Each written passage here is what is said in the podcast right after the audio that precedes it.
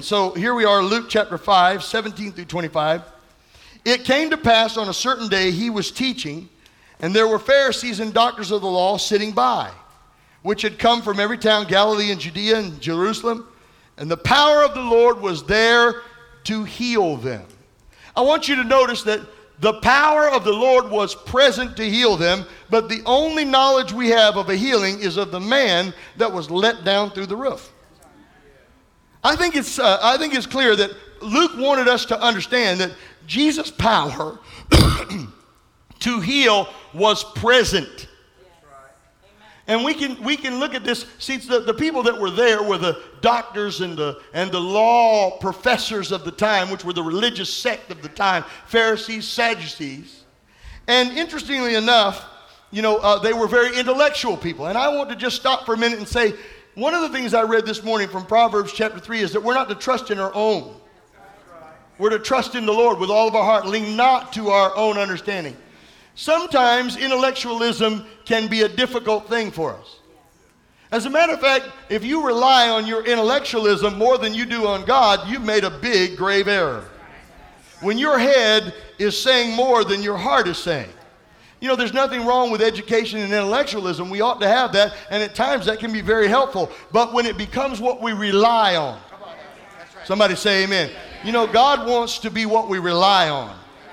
How many know God is our source?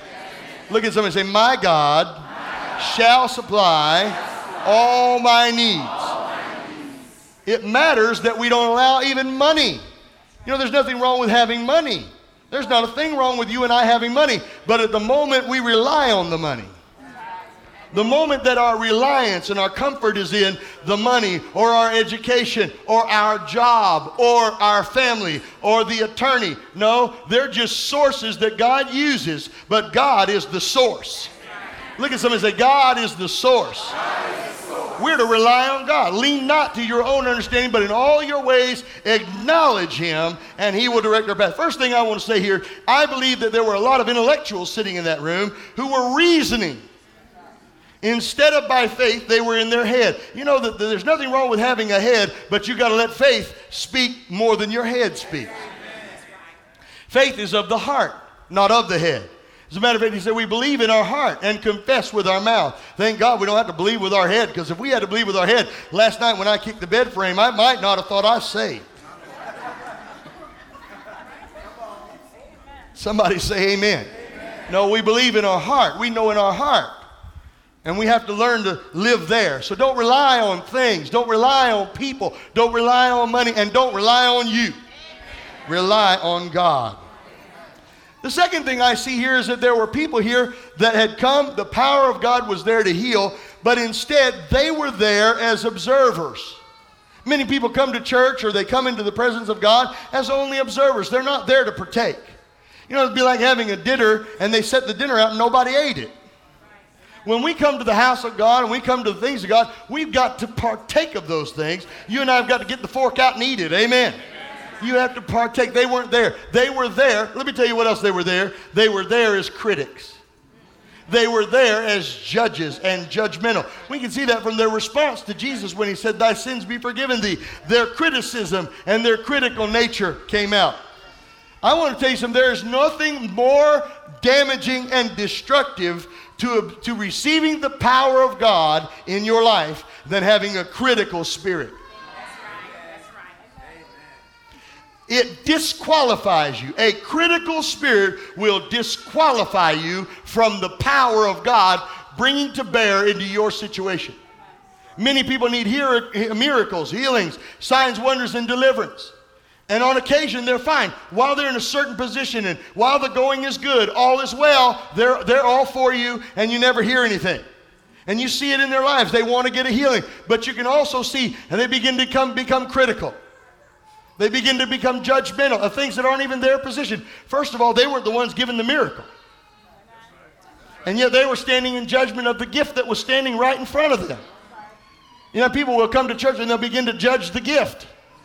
And, You know, God called me to be the orchestrator of our services. He called me to come do that. And so I know things you don't know. I'm dealing with things that you don't deal with. I'm supposed to deliver things you're not supposed to deliver. And so somebody might get up here and, and become critical of the song service and say, well, they, they should have went a little further with that song service. They didn't worship enough. We've had that over the years. Long time, years would go by and people would come and they'd become critical of, we, we, we sang a fast song, should have sang a slow one after that, or we didn't sing a slow one, and we didn't sing a fast one. But you ain't the one delivering the word. You're not the gift that God brought into the house. Uh, let me read some notes that I wrote on this. They came as inspectors and critics. Folks, when you come to the house of God, just come to receive. Go with the flow. Just go with the flow. Many have missed it because of a critical spirit. Finding faults or fault finding, discrediting.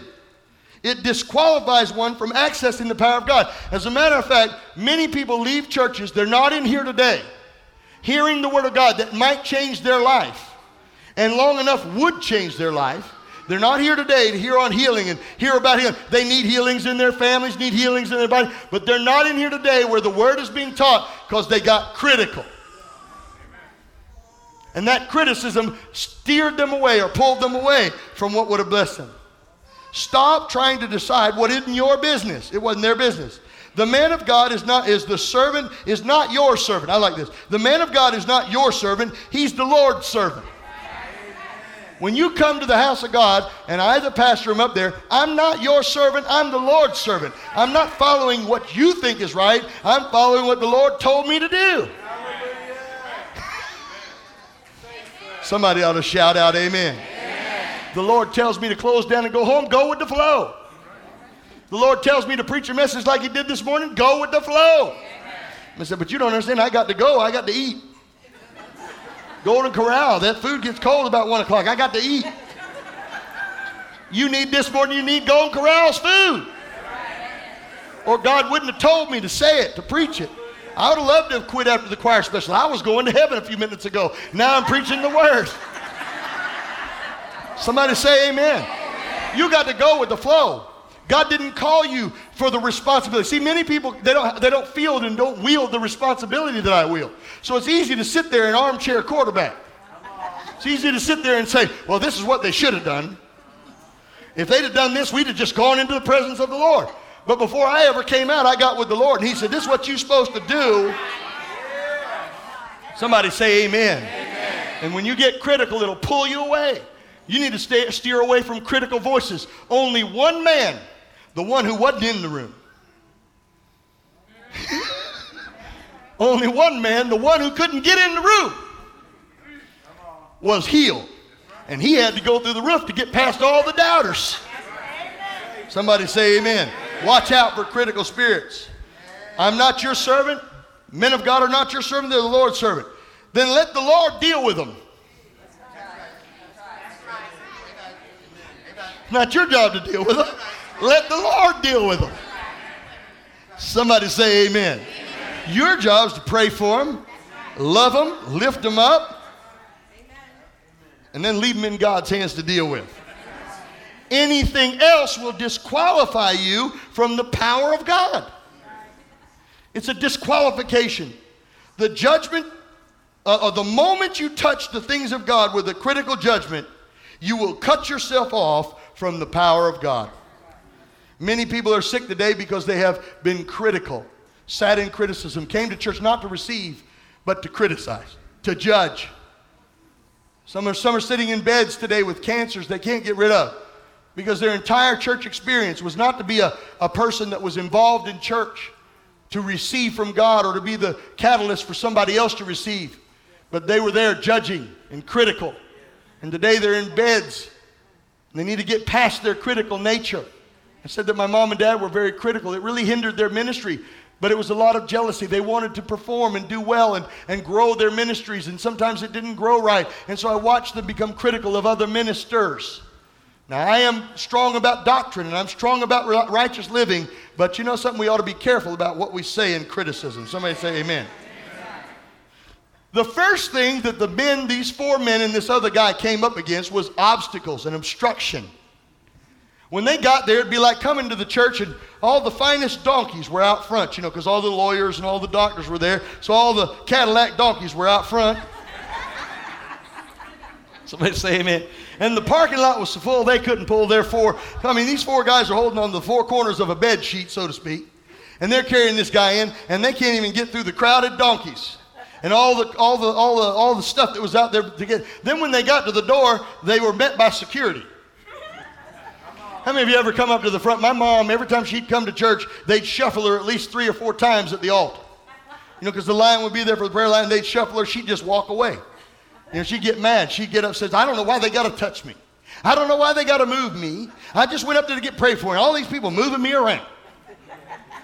Who cares? I got, I'm here to get touched. Move me where you want to. Sit me in the, put me in the hallway. I don't care. Or they'd be in the parking lot. I just remember they'd show up to church to be in the parking lot, and, and somebody would make them move their car because they were parked in the wrong spot or something. Before they ever got in the door, man, they was out mad. I have come to realize that if you're going to get something from God, there will be obstructions and obstacles. Anybody know what I'm talking about? I haven't ever gone to get something from God that there wasn't somebody, something, somewhere, some kind of something, something that was coming against me getting my stuff. Anybody know what I'm talking about? I mean, there were all kinds of obstacles, all kinds of obstructions. The very first thing that we will deal with when it comes to God is inconvenience. I, I, used to say this that the Spirit of God moves where inconvenience is done away with or beyond convenience. That we, that we, that if we want from God, we've got to move beyond convenience. You know, when we only come to church, when we're sick, uh, and before we're sick, when we only come to church, I mean, based on convenience. Come on, because football season's coming up. I don't know about nobody else, but I love football. I'm going to have to miss the first half hour on Sunday night. That's inconvenient for me, but I would rather be inconvenienced for the power of God. If you're going to get something from God, you're going to have to go beyond convenience. They were inconvenienced, completely and totally inconvenienced. So much so that the only place they could look was up. I like that. They had to look up. You know, when you're inconvenient, when you're going through a challenge, look up. Amen. That's a good. That's just a little. That was free. Didn't cost you nothing. Amen. Look up. Obstacles can get in us. We need to be careful not to let them in us. We can look at this and say opposition did not become a deterrence. Opposition did not become a deterrence. They did not allow the opposition to hinder their objective. Many people, when it gets tough, you know that old saying, when the road gets tough, the tough get going. There are some, just the slightest wind of inconvenience come and they out the slightest challenge to their faith and they're done. They've had enough. They wilt under the shallowest things. The car breaks down and they're done with church. God didn't heal, God didn't take care. The washing machine breaks down. I mean, just the slightest thing, it ought to be more than that to get you out of the house of God. Matter of fact, shouldn't be nothing could get you out of the house of God. Realize that it was not just, I want you to realize when you look at these four people, the Bible goes on to say that Jesus saw their faith. Sometimes we look at this and think that the only four people, the only people that had faith in this situation were the four people carrying the bed. But I've come well enough to know, I've seen sick people, dealt with sick people, done all kinds of things. According to this, he saw their faith. That included the fifth guy, the one laying on the bed. Has anybody ever been sick and somebody said, Let's go to church? Oh, come on now. Has anybody ever been sick and somebody said, let's go to church? Have you ever had a headache and knew that it was Sunday night and it's 625 and you know you got to be at church at 630 and what does the devil do? You don't need to go. You don't need to go. Let me tell you, this man was sick. And the reason he was in the house of God is because he had faith. When those boys said to him, How about we go to the meeting? There was something, and when they, just think about this now. I want you just to imagine being there, go to the situation. These four guys say, Look, dude, we can't get in. You know, I mean, the place is too crowded. There ain't a parking spot for us. I mean, not a door, not a window, not a seat. You can't even get to Jesus. I got an idea. Can you imagine? I mean, I want you to be the guy on the bed. Hey, dude, I got an idea. Let's go up on the roof. Sick dude now. Let's go up on the roof and let's cut a hole in the roof. Now, can you imagine? I mean, it ain't like you're going to enter unaware. Not like you're going to go into the building and nobody know, know you there. Because if you if somebody started cutting a hole, debris would start falling. Somebody say amen. And this is what happened. These men said to him, Let's go through the roof. This guy was, I mean, didn't care whether he's going to be embarrassed, look that funny, or whatever. Said, Okay, let's do it. Let's do it. And they put this, so there were five people in faith. This man had faith to go before Jesus. Faith opens doors. There were no doors to go through. Many people only want to walk through an open door. And they're waiting on God to open a door. Folks, they cut a hole in a roof to make a door. Faith will make. Faith will make a door where there is no door. Glory to God. If it's got to go on the roof, it will make a door.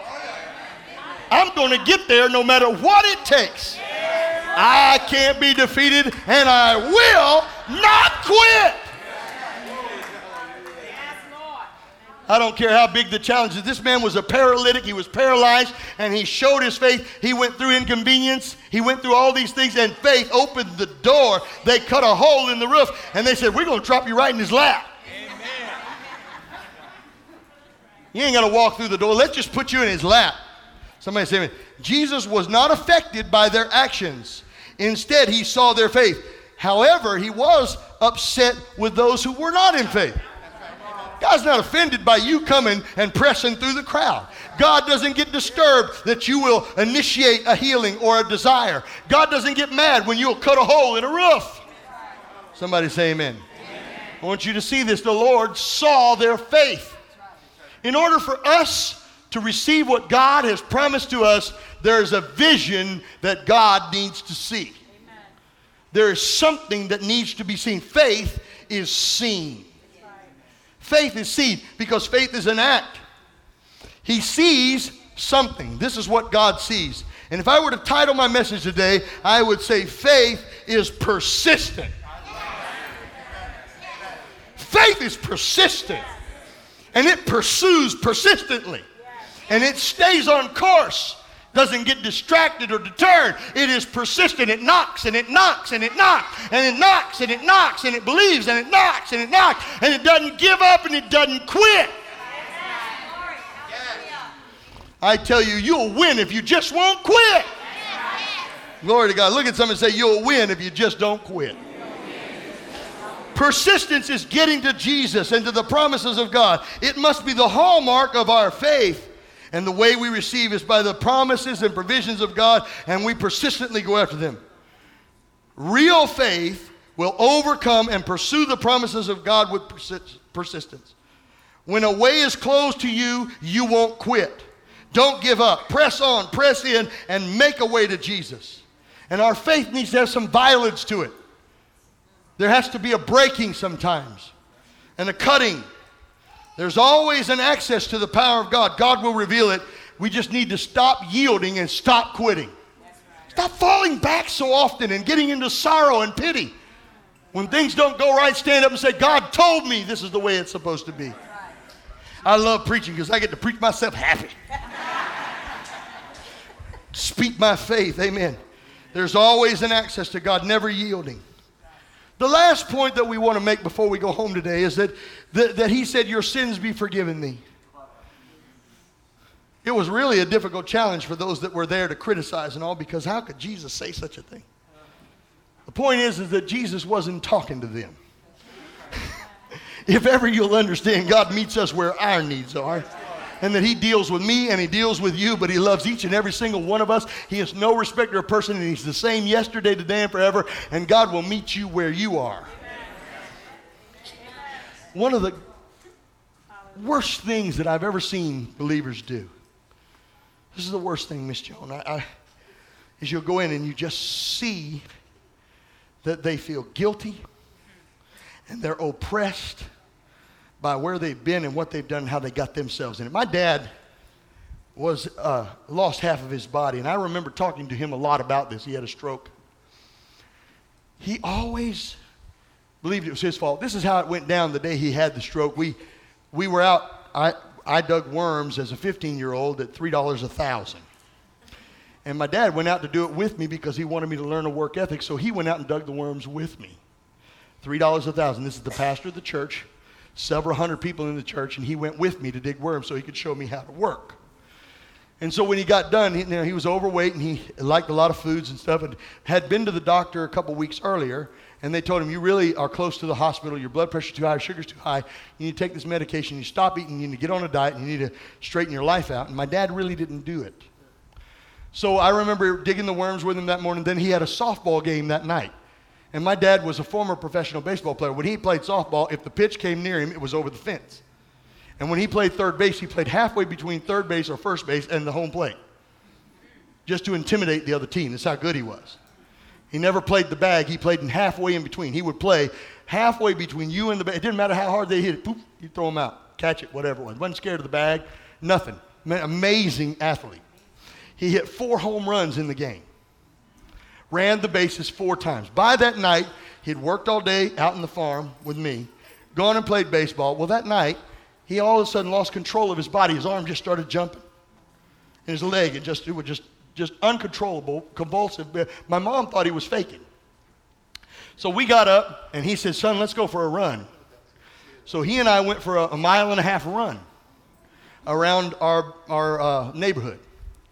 And then he came back and, and eventually he slept. The next day I went to work. He stayed home because he was tired. By noon, he had had a stroke, lost half of his body. We put him in the car. I got the call.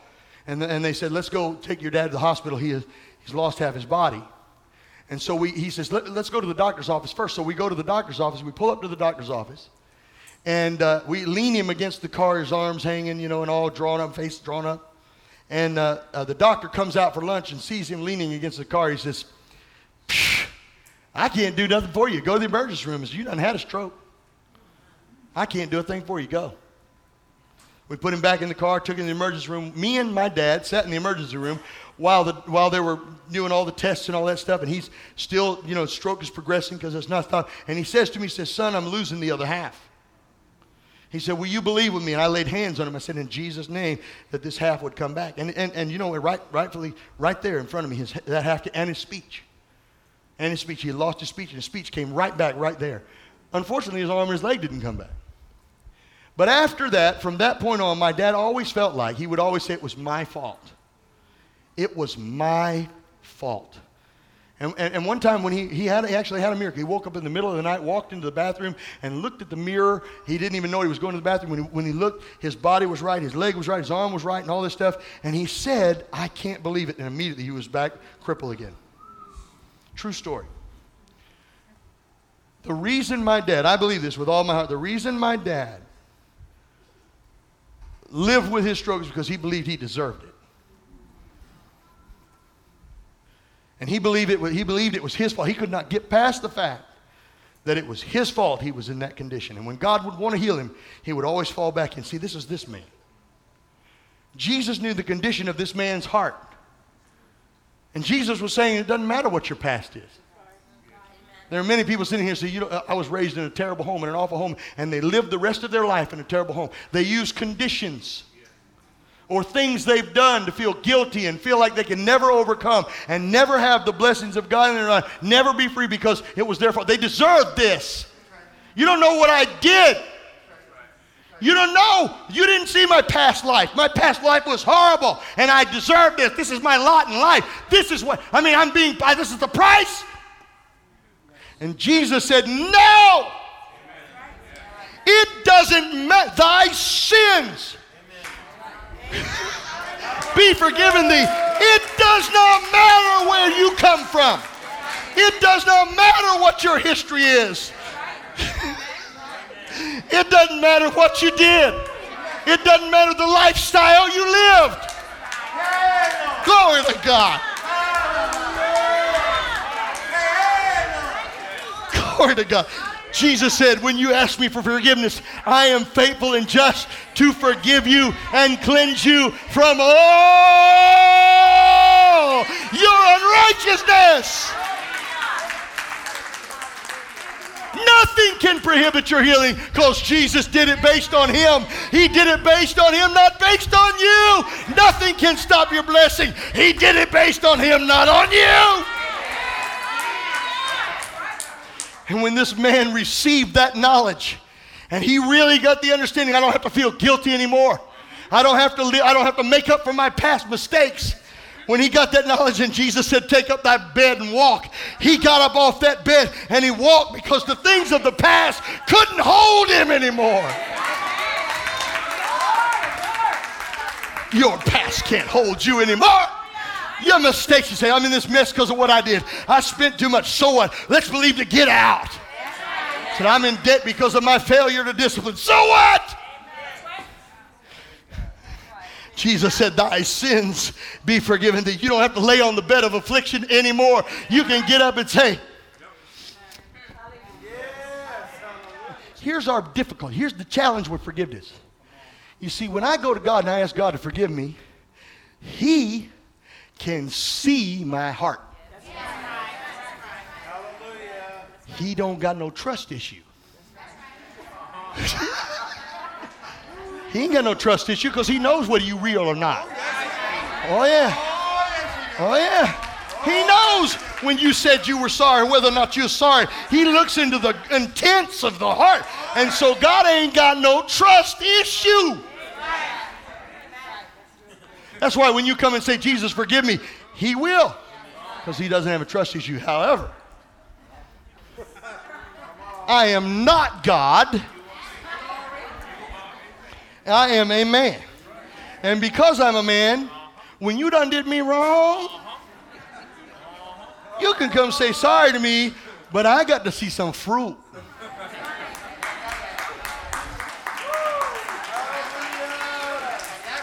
I, I got to see some fruit. I, I got to know some fruit.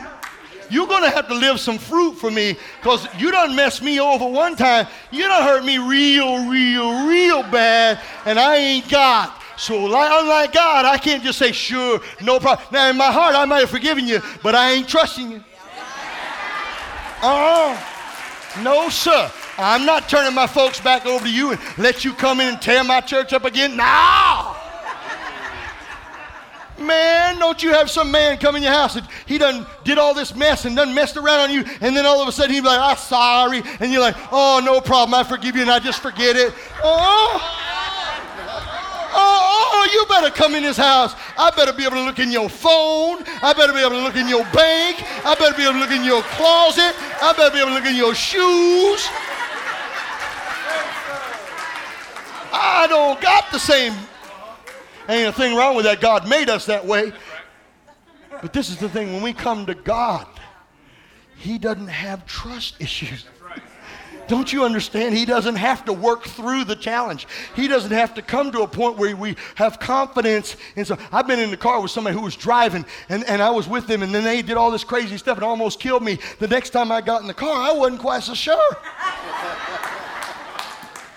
God ain't got that problem. When we come to Him, we come to Him. He doesn't have the difficulty of the time lapse that you and I have. That's why He says, Your sins, glory to God, are forgiven thee. And here's the thing this man didn't get a long term healing process. The Bible says he got up immediately. Faith will give us an immediate answer.